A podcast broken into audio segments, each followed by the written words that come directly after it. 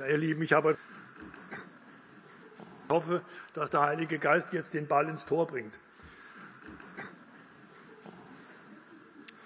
Ja, und noch was, äh, eine, ich meine, die Not, der Peter sagt immer, wenn die Olive nicht in die Presse kommt, kommt kein Öl heraus. Ich glaube, diese Not hat jeder Prediger.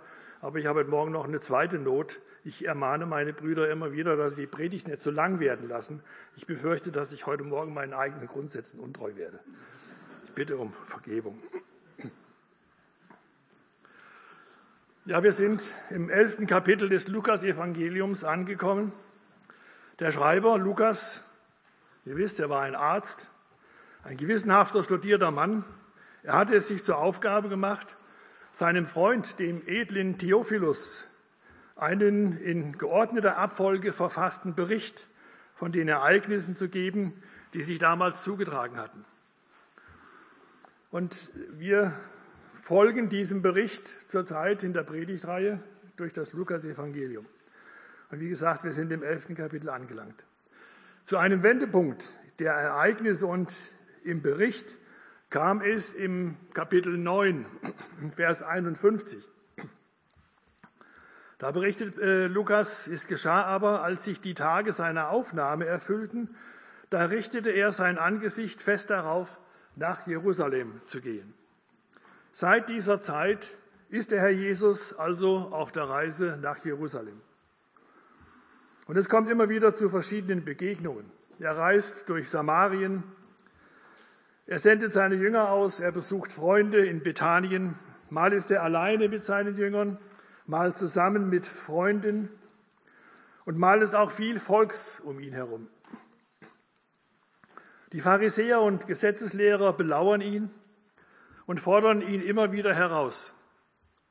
Kurz vor dem heute zu betrachtenden Abschnitt ist er mal wieder von Volksmengen umlagert. Und diese fordern ein Zeichen von ihm. Jesus lehrt das Volk, das um ihn ist, das ihn bedrängt. Und da erbarmt sich ein Pharisäer und lädt ihn zum Mittagessen ein. Finde ich ein feiner Zug von diesem Pharisäer. Und in diese Situation begeben wir uns heute bei der Betrachtung des Textes, der jetzt vor uns liegt. Lukas Kapitel 11, die Verse 37 bis 54.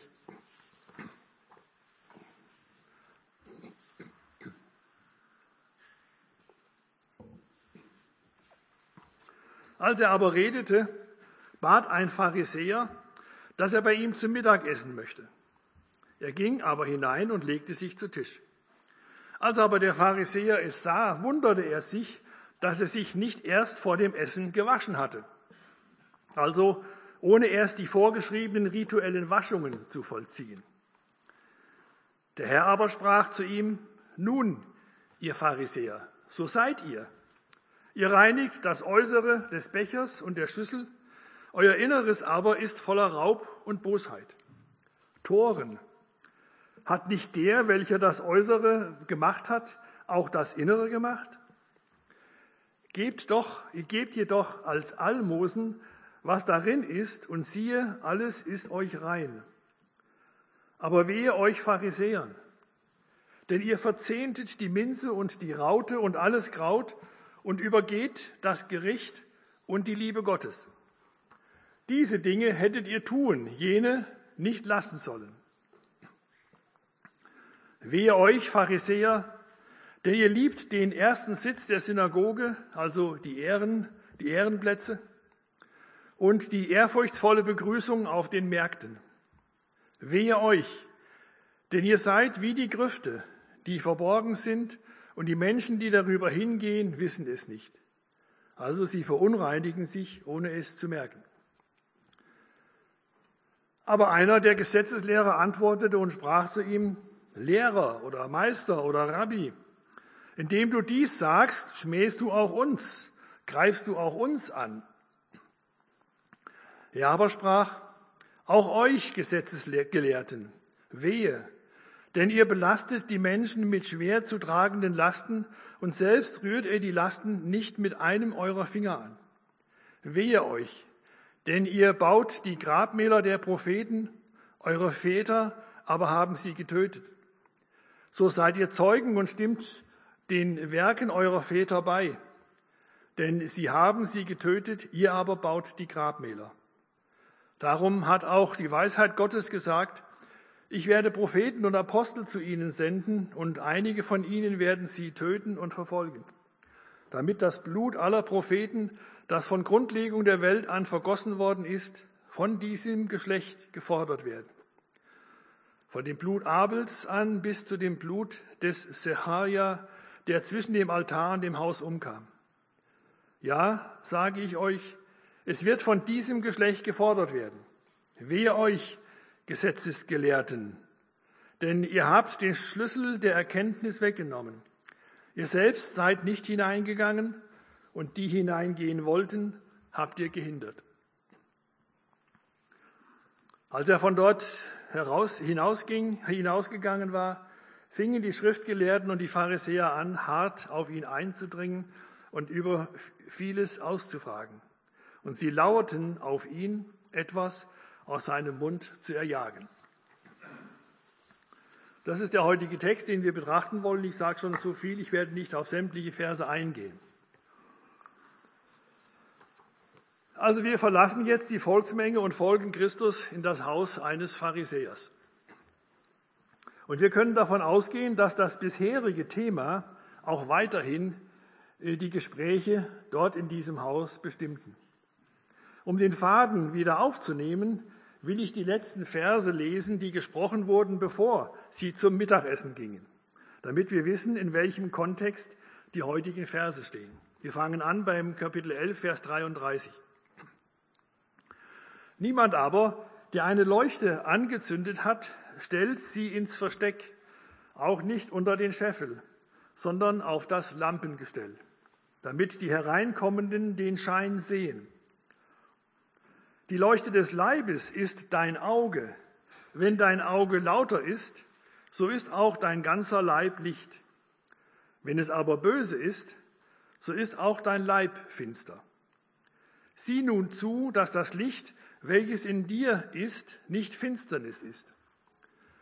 Wenn nun dein ganzer Leib Licht ist und keine finstere und keinen finsteren Teil hat, so wird er ganz Licht sein, wie wenn die Leuchte mit ihrem Strahl dich beleuchtet. Für die Technik, ich habe die Predigt überschrieben mit ein getrübtes Auge wirkt sich aus. Wir haben gerade die paar Verse gelesen, wo es um das Auge geht. Ich bin früher oft mit einigem Unverständnis über diesen Text hinweggegangen.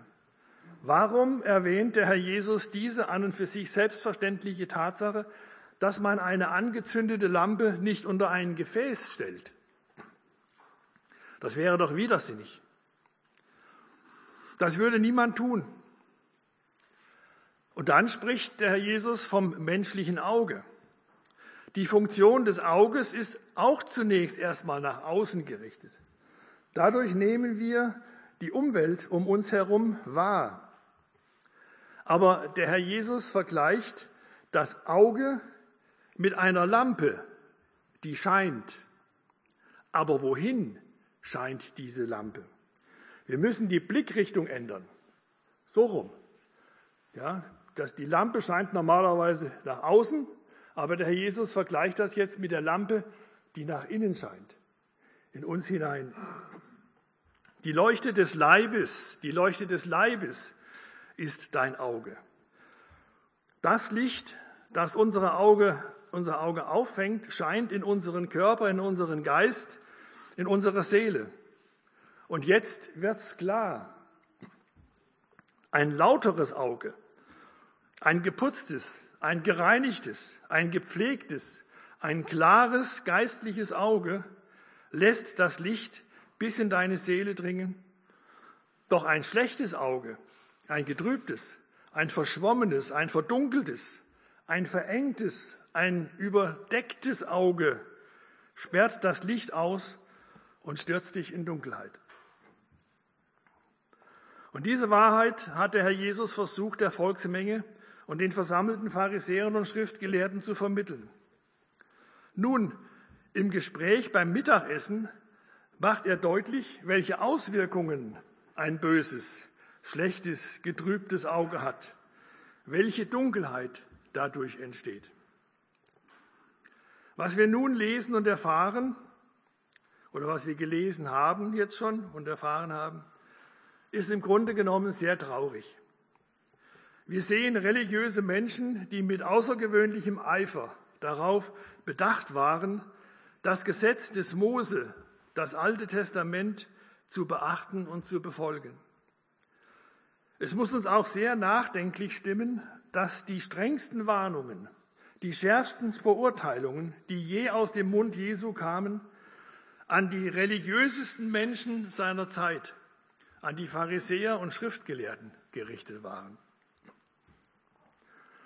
Nebenbei bemerkt die Weherufe, die Matthäus anlässlich eines ähnlichen Gesprächs oder einer ähnlichen Predigt aufgezeichnet haben, die kann man nachlesen im Matthäusevangelium Kapitel 13, äh 23. Diese Mahnungen und Weherufe, die sind noch viel ausführlicher und noch viel schärfer, als wie uns die hier Lukas überliefert. Wir hätten jetzt erwartet, dass gerade Sie, die Schriftgelehrten, eifrig studierten, den Sinn und den Zweck zu erkennen und ihn in ihrem Leben umzusetzen, der in diesen Gesetzen enthalten ist. Unglücklicherweise hatten sie aber zugelassen, dass ihr Auge, die Lampe, die in ihr Inneres leuchtet, böse geworden war. Gier, Banalitäten, Perfektionismus, Hochmut, Heuchelei und Selbstherrlichkeit hatten ihren Blick verschleiert. Dadurch war das helle Licht, das vom Alten Testament strahlt, in grotesker Weise verzerrt worden. Aber wenn wir ihren Zustand betrachten, ist das aber auch eine ernste Warnung an uns. Sie waren aus dem gleichen Holz geschnitzt wie wir, aus dem Holz des sündigen Fleisches. Wenn wir nicht aufpassen, kann unser Auge auch trüb werden. Weder die Pharisäer noch die Schriftgelehrten hatten von vornherein die Absicht gehabt, auf Abwege zu geraten. Sie hatten genau das Gegenteil eigentlich im Sinn. Aber ihr Geist war zwar willig, das Fleisch aber schwach. Aber langsam und in kleinen Schritten hatten sie es zugelassen, dass ihr Denken und Handeln durch religiösen Hochmut und akademisches Theologisieren in die falsche Richtung gelenkt wurde, bis sie am Ende tatsächlich auf Abwege gerieten und sich das offenbarte, was der Herr Jesus ihnen nun an den Kopf werfen muss. Aber sie waren so verhärtet und so überzeugt von ihren Ansichten, dass sie keine Buße taten.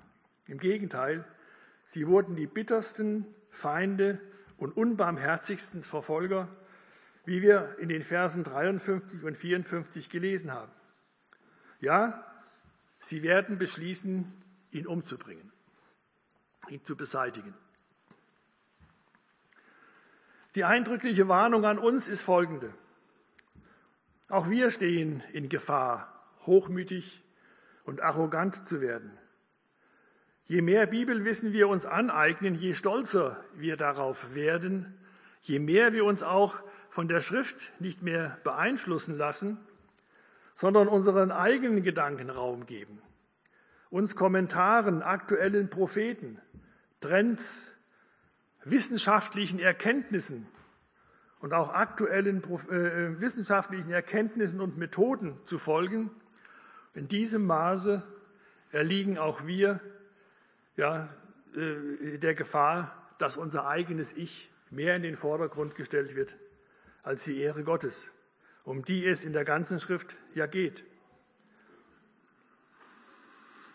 Bevor wir uns die Anklagen des Herrn Jesus an die Pharisäer und Schriftgelehrten nun anschauen, möchte ich zwei Grundsätze aus der Schrift herausstellen, die diese hätten beherzigen sollen und die natürlich für uns genauso gelten. Als erstes das sogenannte Doppelgebot. Wir sind vor kurzem bei der Betrachtung des Evangeliums erst gerade darüber gestolpert. Im Kapitel 10, ab Vers 25 folgende. Da ist ein Gesetzeslehrer, der will den Herrn versuchen und stellt ihm eine Frage. Das Wort für Gesetzeslehrer, das war mir hier ein, das fand ich interessant. Das wird in den englischen Bibelausgaben mit Lawyers. Spreche ich das richtig aus? Law, also das, das Law ist irgendwie das Gesetz, also die Gesetzeslehrer, ja, irgendwie Lawyers.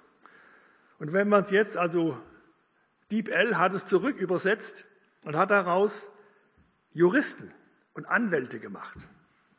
Das fand ich interessant. Das hat mich aufhorchen lassen. Wenn man bedenkt, dass auch in den großen Kirchen es Juristen gibt, die Kirchenrecht studieren, ja, dann, äh, ja, das ist ein, ein, Blick, den ich auf einmal im, im, im Auge hatte. Ich selbst habe mein Leben lang ja mehr oder weniger mit Juristen zu tun gehabt, und zwar im weltlichen und nicht im kirchlichen Bereich.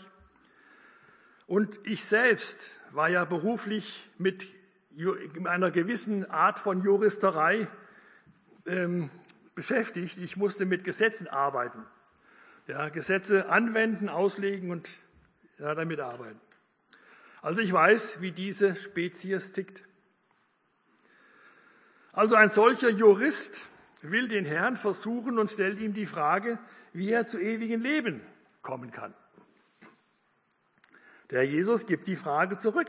Du weißt es doch. Lukas 10, Vers 26, was steht im Gesetz geschrieben? Was liest du da? Ein Blick ins Gesetz erspart viele, das sind so Schlagwörter aus der Juristerei. Ja. Was steht im Gesetz geschrieben? Was liest du da? Er, der Jurist, antwortete und sprach, du sollst den Herrn, deinen Gott lieben von ganzem Herzen, von ganzer Seele und mit all deiner Kraft und deinem ganzen Gemüt und deinem Nächsten wie dich selbst. In einer ähnlichen Situation, von der an anderer Stelle berichtet wird, fügt der Herr Jesus dann noch hinzu, in diesen beiden Geboten hängt das ganze Gesetz und die Propheten. Das war die Antwort des Gesetzesgelehrten. Und der Herr Jesus stimmt ihm zu. Er aber sprach zu ihm, du hast recht geantwortet. Tu das, so wirst du leben. Er aber, der Anwalt, wollte sich selbst rechtfertigen und sprach zu Jesus, wer ist denn mein Nächster? Seht ihr, und genau das ist Juristerei. Das ist Gesetzlichkeit. Arbeit mit einem Gesetzestext. Zunächst will der Jurist sich rechtfertigen. Er will Recht haben. Ein Schlüsselerlebnis aus meinem Leben, schon 30 Jahre her, es ging damals um unseren Patrick. Ich suchte Rechtsbeistand bei einem guten, sehr guten Freund von meinem Seniorchef, bekannter Fuldacher Anwalt. Ich habe ihm mein Anliegen vorgetragen und er hat mir gesagt, Herr Schmidt, ich habe vor kurzem ein Verfahren durchgeboxt, ich müsste jetzt genau gegenteilig argumentieren. Der Fall, den er damals hatte, das war, da war ein Kind bei den Großeltern untergebracht und die Eltern wollten ihn wieder haben. Und dann sagte mir der Anwalt, dem Kind ging es bei den Großeltern gut, aber ich wollte mal sehen, ob wir nicht Recht bekommen. Und wir haben Recht bekommen, hat er gesagt. Also das Kindeswohl war uninteressant eigentlich. Der Herr Rechtsanwalt wollte Recht bekommen. Ja. Das war das Erste hier. Der Jurist will sich rechtfertigen. Wer ist mein Nächster? Und dann werden Begriffe definiert und bis ins Kleinste aufgebröselt, um festzustellen, trifft der Umstand auf den Tatbestand zu oder nicht? Kann ich jemanden dingfest machen oder habe ich eine Lücke im Gesetz gefunden? Trifft das Gesetz auf meinen Lebensumstand zu oder nicht? Und ich will euch ein zweites Beispiel erzählen aus meinem Leben. Da war ich irgendwo in einem Unternehmen und da gab es eine Frau im Büro, eine Bürokraft und einen Handwerker in diesem Unternehmen. Und die beiden kannten sich gut. Die stammten aus dem gleichen Dorf. Und die beiden waren immer so ein bisschen, die haben sich immer ein bisschen so gekappelt, ja, dass sie immer wieder sich hoch, ja, und so weiter. Und ähm, die Frau, die junge Frau, lebte mit einem Mann äh, unverheiratet zusammen. Und jetzt hat der Handwerker sie öffentlich da in dem Büro, ja, du lebst in Sünde zusammen und das ist nicht richtig und weiß ich was alles. Also er klagte sie an und ich kam dazu. Und jetzt wussten die, dass der Schmidt irgendwas mit Religion und mit, mit Bibel zu tun hat. Ja. Und er frug mich sogleich, Herr Schmidt, was sagen Sie denn dazu? Ich kam mir vor in dem Moment wie, die, wie der Herr Jesus, als man ihm die Ehebrecherin vorführte. Ja. Ich habe überlegt, was sagst du denn jetzt? Dann habe ich gesagt, in der Bibel steht geschrieben, du sollst das Ehebett unbefleckt halten. Liebe Geschwister, ich hätte eigentlich wetten können auf die Antwort der jungen Frau. Sie antwortete gleich, wir gehen ins Wohnzimmer. Ja, ich meine sicher, eine Wohnzimmercouch ist kein Bett. Dem Text, dem Wort war Genüge getan. Aber dem Sinn, das war genau gerade entgegengesetzt. Ja, ich werde das nie vergessen.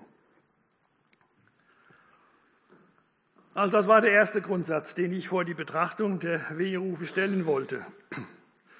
Das hätten die Pharisäer und die Schriftgelehrten bei aller Betrachtung berücksichtigen sollen, den Sinn Du sollst den Herrn, deinen Gott, lieben von ganzem Herzen, von ganzer Seele und mit all deiner Kraft, mit deinem ganzen Gemüt und deinen Nächsten wie dich selbst.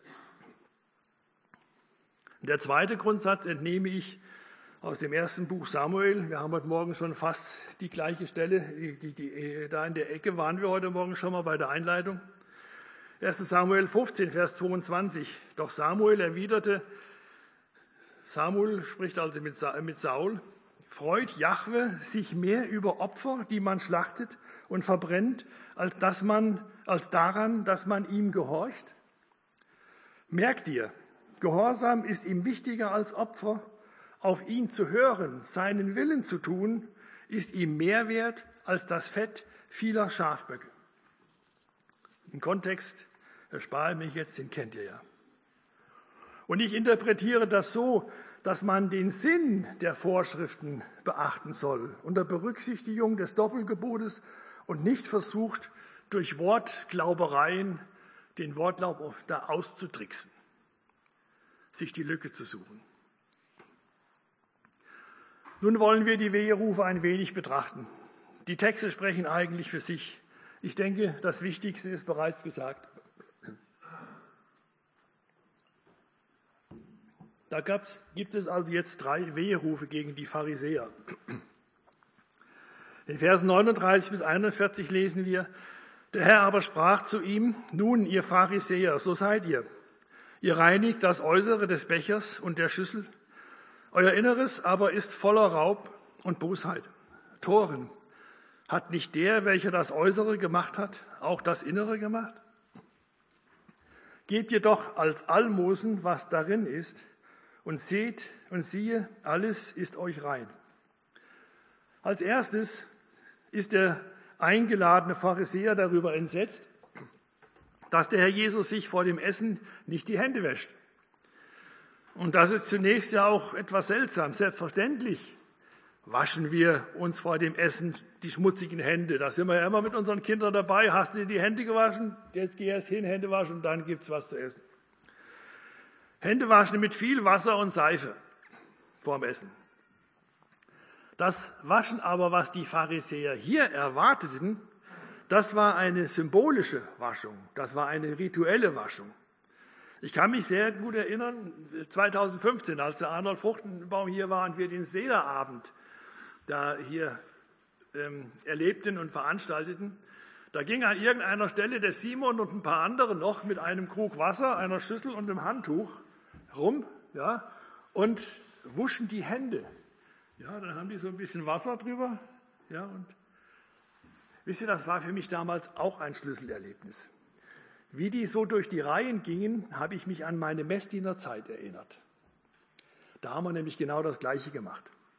Ja, und wenn ihr mal einer katholischen Messe beiwohnt, achtet mal darauf. Es gibt zwei Stellen in diesem Ritual, wo der Priester sich die Hände wäscht. Und dann kommen die Messdiener wieder mit so einem kleinen Krückchen Wasser, ja, ein Tablett, und dann wäscht der Priester sich die Hände.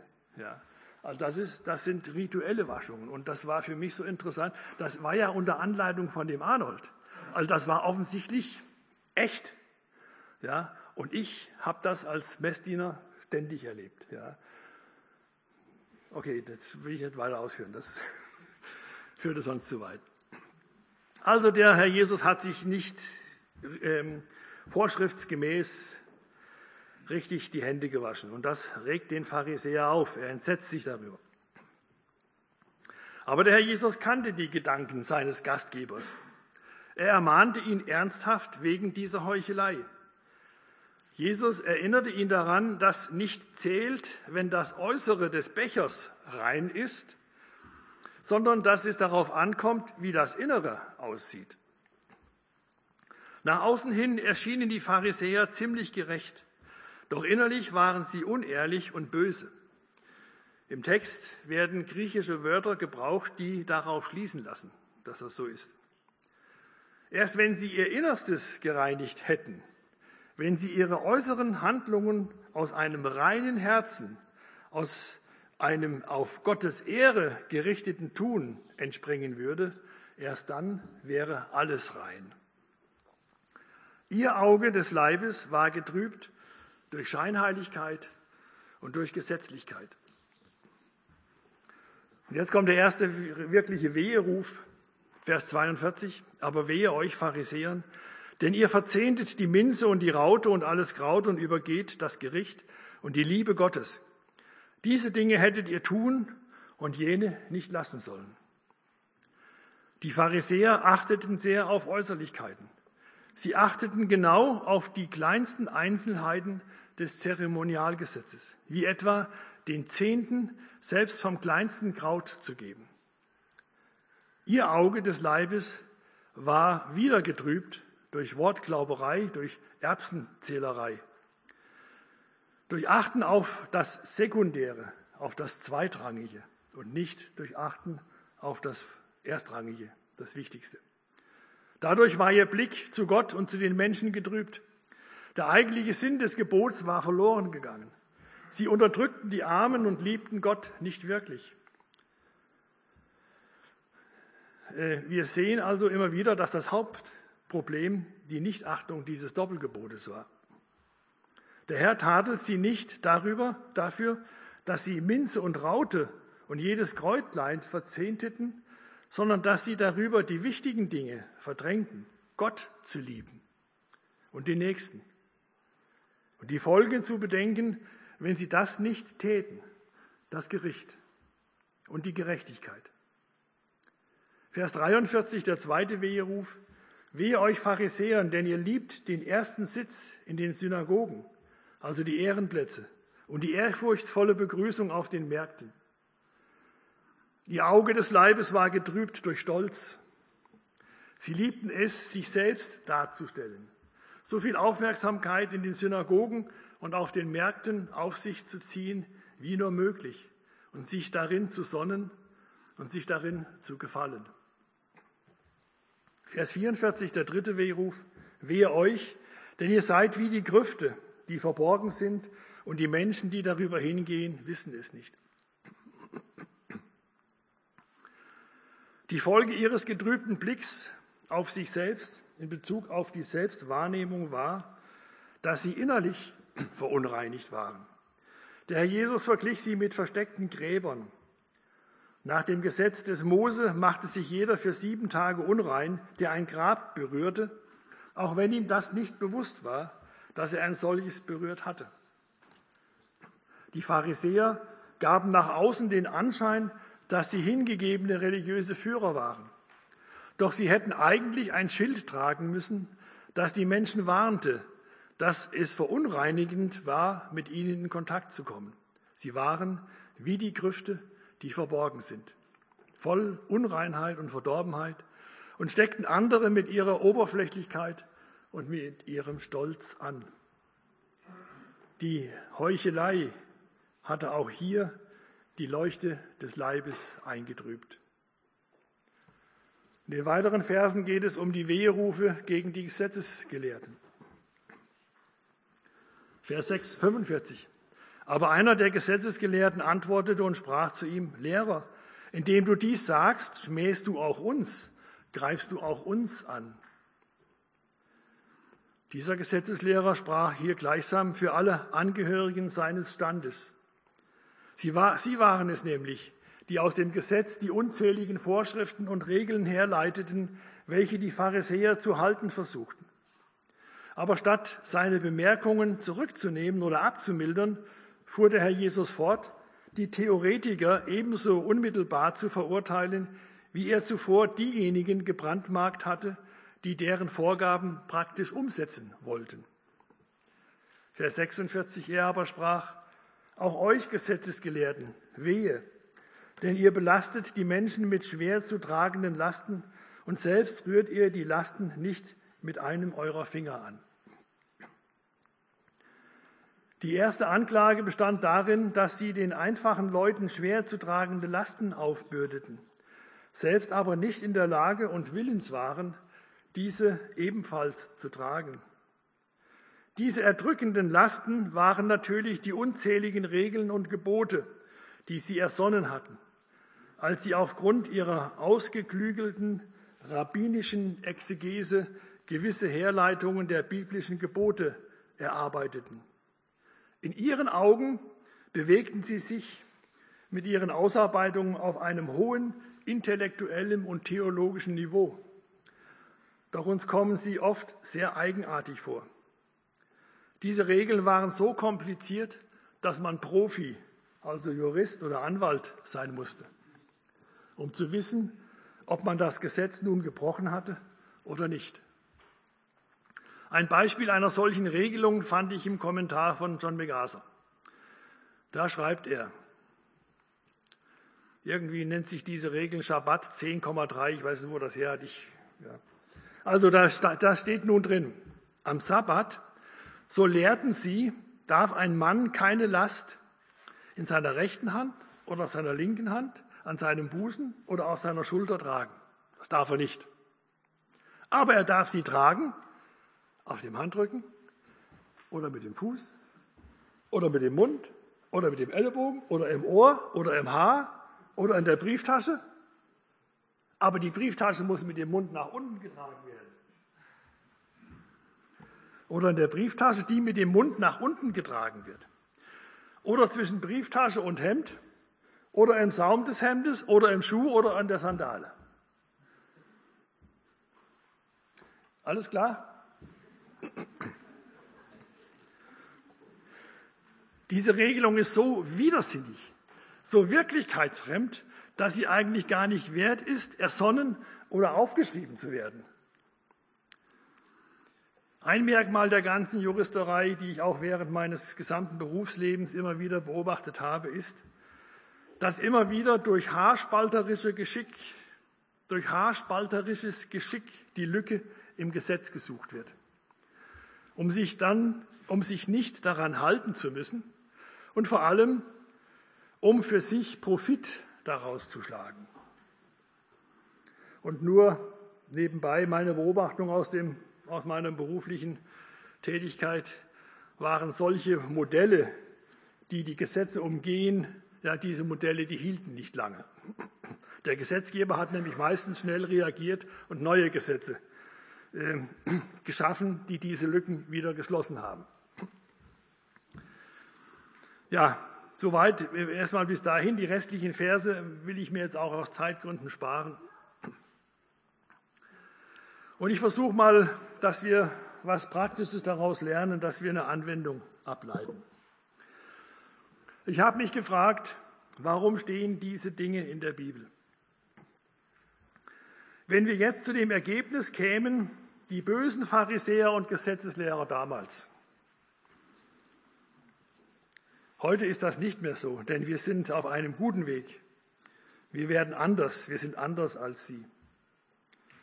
dann wären wir aber schon auf dem richtigen Wege, genauso zu sein wie die damals. Es gibt auch in der evangelikalen Welt solche Lastenaufbürder und solche Juristen und Anwälte. Keiner ist davor gefeit, sich solchen Gedanken hinzugeben und Schritt für Schritt den Sinn und den Zweck mancher biblischen Aussagen aus dem Auge zu verlieren oder die Prioritäten zu verschieben. Ich bin mir sicher, dass am Anfang solcher Gesetze, in Anführungszeichen, und solcher Entwicklungen immer der gut gemeinte Wille stand, Gottes Gebot zu befolgen und möglichst nicht in die Nähe der Übertretung zu kommen. Das war auch das Anliegen der Rabbiner in den jüdischen Zeiten. Arnold hat uns das ja immer wieder deutlich vor Augen geführt, dass man um das Gesetz einen Schutzzaun gestrickt hat, damit man nicht in die Nähe des Gesetzes kam. Später war der Schutzzaun schon gesetzt, dann hat man noch einen Schutzzaun zum gemacht und so kamen die vielen widersinnigen und komischen Gesetze zustande. Also das war das Anliegen, ihr Anliegen, ja, gar nicht erst in die Nähe der Übertretung zu kommen. Und das, denke ich mal, ist immer wieder auch heute noch der Anlass, wenn man sowas sich äh, ausdenkt. Ja. Der Anfang ist nicht der schlechteste. Und das ist auch sicherlich das Anliegen mancher Väter in Christus, die gute Absichten hatten, aber dann vom Weg abgekommen sind. Und die Söhne haben dann die Tradition unbesehen übernommen und weitergeführt. Ich möchte nun versuchen, einige Beispiele zu nennen, wie auch heute noch die Auge des Leibes, das Auge des Leibes getrübt werden kann. Und ich weiß, dass ich mich da jetzt aufs Glatteis begebe. Die Bibel warnt zum Beispiel vor übermäßigem Alkoholgenuss. Und das ist ja auch richtig. Nun ist es bestimmt sinnvoll, dass jemand, der damit Probleme hat, gänzlich auf Alkohol verzichtet. Aber aus diesem, aber daraus ein generelles Verbot für alle zu machen und womöglich eine Sünde daraus zu konstruieren, das geht dann bestimmt zu weit. Die Bibel spricht nämlich auch davon, dass der Wein das Herz erfreuen soll. In die gleiche Richtung, aber ohne ausführlich darauf einzugehen, gehen Verbote wie Kartenspiel, Fernseher, Kino, Tanzen und so weiter und so fort. Und die wirklichen Reizthemen will ich hier gar nicht nennen. Ihr wisst, um was es geht. Eine Folge solcher Lasten und solcher Gesetze, die zu beachten sind, ist nämlich diese. Damit kann man gut Druck auf Geschwister ausüben und sie in einer ungesunden Abhängigkeit halten. Man wird nämlich immer wieder irgendetwas in diesem Sündenkatalog finden, was anstößig und nicht zu halten ist und dann gegen die Übertreter verwendet werden kann. Was? Du trinkst noch Alkohol? Du spielst noch Karten? Gehst ins Kino? Hast einen Fernseher zu Hause? Dann kannst du kein Christ sein. Ja, ich habe mich bewusst auf diese etwas harmlosen Beispiele beschränkt, um nicht selbst zum Anstoß zu werden. Aber ihr wisst, um was es geht. Durch Äußerlichkeiten wird geurteilt und Geschwister in geistliche Nöte gebracht. Dabei hat uns Christus zur Freiheit berufen. Galater 5, Vers 1. Zur Freiheit hat uns Christus befreit. So steht nun fest und lasst euch nicht wieder das Joch der Knechtschaft oder der Sklaverei auflegen. Auch in der heutigen Zeit, im evangelikalen Spektrum, gibt es die Gesetzesgelehrten, die Juristen, und die Anwälte, die sich für spezielle Themen stark machen und damit in den Gemeinden, in, in den Gemeinden hausieren gehen. Da werden fleißig Bücher geschrieben und, Rand, äh, zu Randthemen und, äh, und Randthemen zu Hauptthemen gemacht. Und das Wichtigste, die Liebe Gottes und das Gericht, das wird hinten angestellt. Sicherlich ist es wichtig, über die Taufe Bescheid zu wissen, über die Reihenfolge der zukünftigen Ereignisse, über Calvinismus, über Prädestination, über die Kopfbedeckung der Frau, über die Zeichengaben und, und, und. Dass wir darüber Bescheid wissen.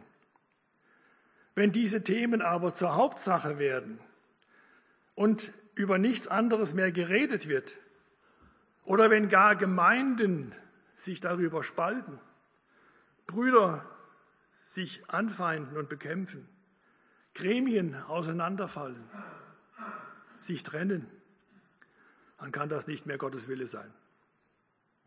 Da ist der Widersacher am Werk.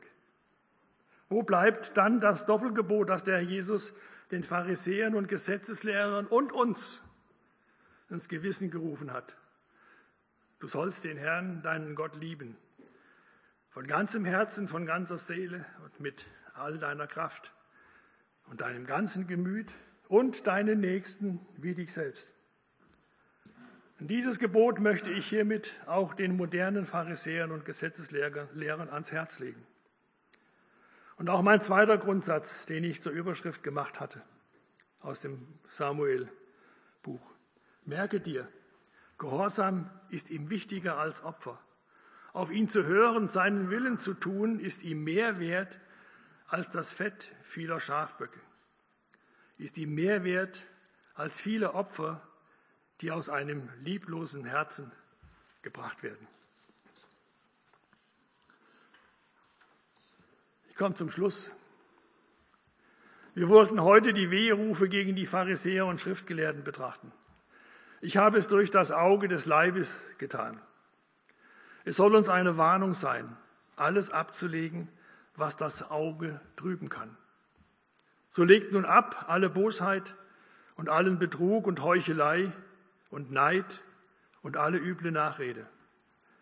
Und seid begierig nach der vernünftigen, lauteren Milch, wie die neugeborenen Kindlein, auf dass ihr durch sie wachset zum Heil. Wir müssen unsere Augen immer wieder putzen, den Blick schärfen, damit wir, damit das Auge nicht trübe wird. Ich möchte schließen mit einem Zitat von John MacArthur. Die Gemeinde Jesu muss zu jeder Zeit und an jedem Ort stets wachsam sein gegen falsche, gegenüber falschen Lehrern, die vorgeben, moralisch zu sein, Gott zu lieben und die Wahrheit zu lehren. In Wirklichkeit aber sündige, selbstsüchtige Narren sind, ohne geistliche Kraft, geistliches Leben und geistliche Wahrheit. Weil sie sich schuldig machen, verkehrte Dinge zu reden, um die Jünger hinter sich herzuziehen sollen sie nicht im Namen der Toleranz willkommen geheißen, sondern als solche, die Zwietracht und Hindernisse verursachen, die der Lehre des Evangeliums Jesu Christi äh, entgegenstehen. Deswegen sollen sie verworfen werden. Amen.